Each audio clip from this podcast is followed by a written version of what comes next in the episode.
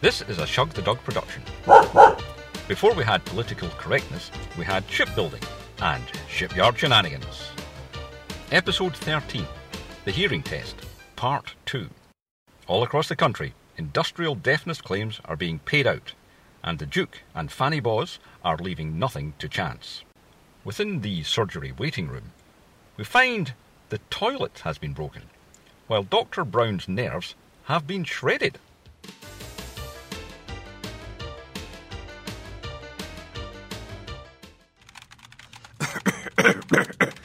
Keep my seat for me, Fanny Boz. I'm going for a look through the magazine rack, see if there's anything decent. What's that?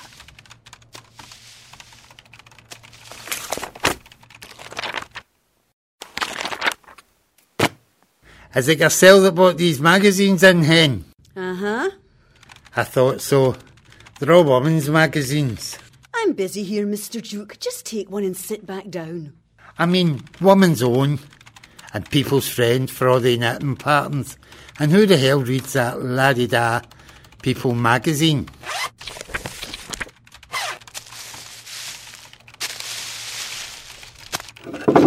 Some quality women's magazines up there, Fanny Boys. Eh? I grabbed a bundle of them and stuck them down the arse of my trousers. Look, What? they're great for sticking your wet boots to dry them. And there's even the odd woman in her bra pick. Eh?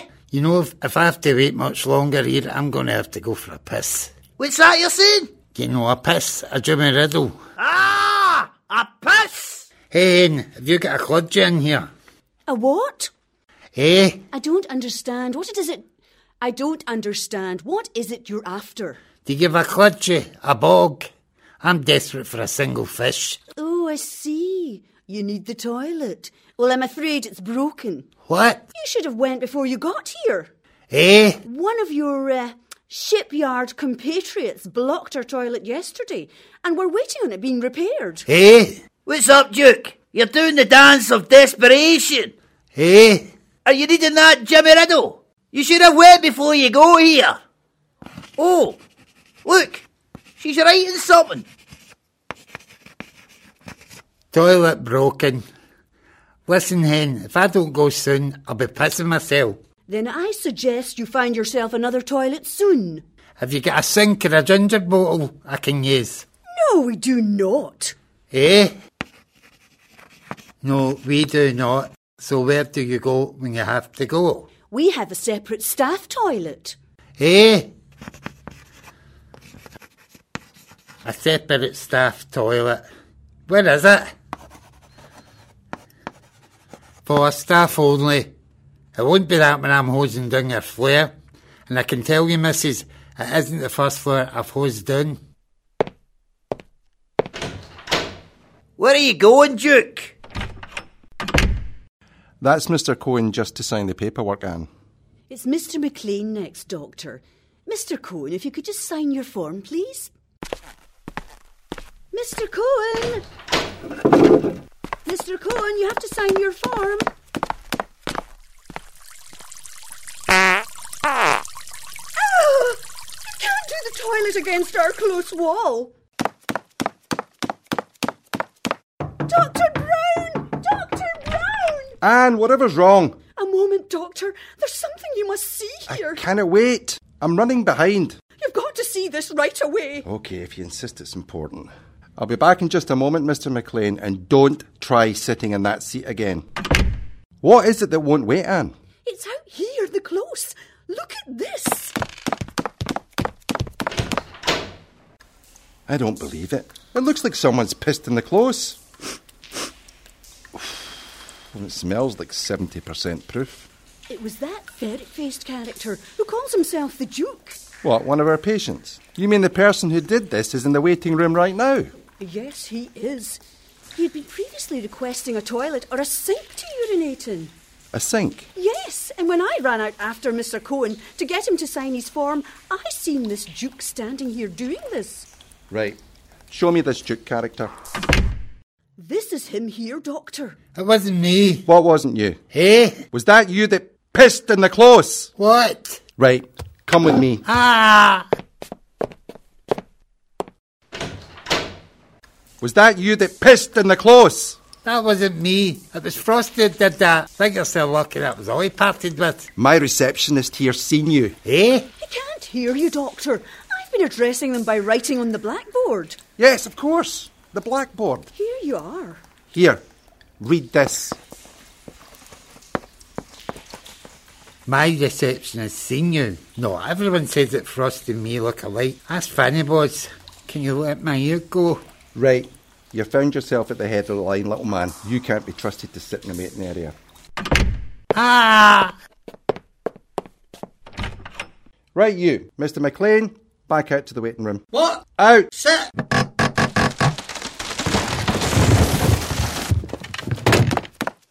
What's happened? For f- sake. Help me get Mr. McLean up onto his feet. Should never let him near a wooden seat. He's the second fattest man in the yard, you know. Right, Anne, after three. One, two, three, lift! Thanks, Anne. Would you please show Mr. McLean back out to the waiting area and bring me in the replacement chair? Oh, and if I could borrow your blackboard. Of course, Doctor. Right this way, Mr. McLean. Let me help you. We'll get you back into the waiting room. At least Tiny never hurt himself with the amount of padding around his ass. You know he was put off working the boats because Here's the chair and the blackboard, Doctor. Thank you, Anne. Sit! they call me the Duke on account of being shipyard royalty. Sit! Eh? Name.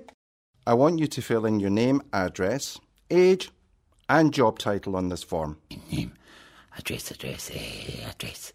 Where do I live, address, home, address, age, age. What are you doing, man? What are you mumbling, taking that pen out your mouth? Here, give me that. What? Now, don't put the pen in your mouth. God knows what diseases lurk between those green coloured teeth. Eh? Here, take the pen and fill in the form as quickly as you can. Address, age, age, measure, name, age. For goodness sake, I only asked for a few personal details. I'm not quiz questions. Let's see what you have. Eh? Right. We have a name. Good. And what the hell is this? Under your home address, you've written nowhere really. Sometimes I sleep in the yard, or the hostel, or train carriages, or the paper shop doorway, or now and again at Fanny Bo's house. But not often. As his missus says, I bring in fleas. I had a house once. I'll put down no fixed address. Now, what's this? underage you've written don't know. You must know your own age. Right. I'll put down as 55, although you could be anywhere from 30 to 100. Now, as for job, it says tank cleaner, tea boy, hut painter, urn filler, dog sweeper, sludge filter cleaner, rat catcher. Really? Rat catcher? Eh? I only need one job title. Eh? I'm putting you down as a tank cleaner. What? Now, I'm going to be holding up cards for you to read. They're only yes or no answers. Got that? Ugh. Right, read this. Have you been having any hearing problems? Eh, no. But you appear to be deaf. Eh? Are you suffering from headaches, stuffy nose, watery eyes, or noticed any excess wax in your ears? Eh? Well, do you have any of these symptoms? Uh huh. Let's take them one at a time. Eh? I'll point to the word and you answer. Headache? Eh? Stuffy nose? Eh? Look, I'm pointing to the symptom on the card. Eh? Okay, I'll write it down. Where's that blackboard? Do I often have a stuffy nose? Oh, aye. And does your nose clear if you blow it?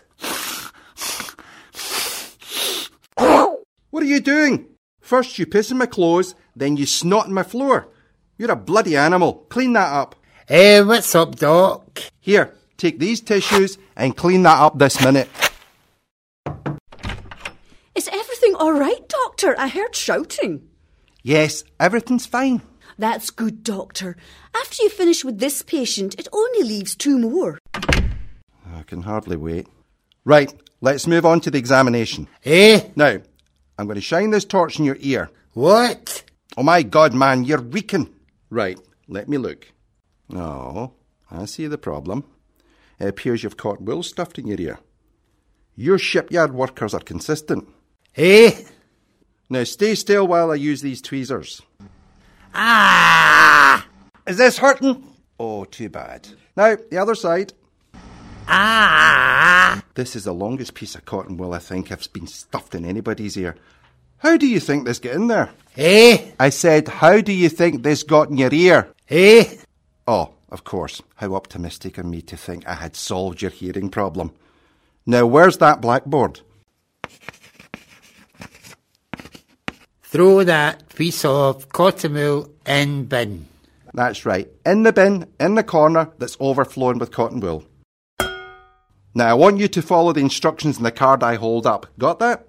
Place headphones on the head. That's right. Now, follow the instructions. When you hear sound, press button. Okay, let me just check your headphones are working. So the headphones appear to be working fine. Let's try that one more time. Now press the button if you hear a sound. Any sound at all.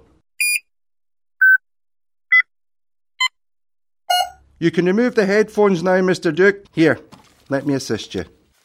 My congratulations, Mr. Duke, you've failed the hearing test. Eh? In fact, if the test is to be believed, your ears serve no purpose other than for decoration. What? Yes, exactly. Eh? What? If I didn't know better, I would think that your shipyard only employed the deaf. It's a small mercy. I chose to practice audiology. I could have been an optician. Now, read this. Give this form to receptionist on your way out. You can go now. Eh? Go! And I hope you spend your deafness claim money wisely, Mr. Duke. Perhaps a bath and a new set of clothes. Oh, Mr. Duke, is that money you've dropped in your pocket? Did you hear that, Fanny Boss? If you think I'm going to fall for that old trick, I've not got a penny to my name. There you are, missus. Here's your form. Thank you very much, Mr. Duke. And you can have these magazines back. With my claim money, I can afford to buy my own. Ma da dee dee dee, da dee dee dee dee, da dee dee dee dee dee dee dee dee dee dee. This has been a Shock the Dog production. The circumstances are real, only the names have changed. This episode was written and directed by James T. Tiffany. It was produced by Shock the Dog Productions and was recorded at Headhunter Studio, Glasgow. It was edited by Samson Video Productions and the music was obtained from royalty free sources. The role of Duke was performed by Brian Brady, Fanny Boz McGraw by William Spears, The Receptionist by Diane Brooks, Dr. Brown by Tony MacDonald, and Tiny McLean by Colin McGregor. The narrator was William Sampson.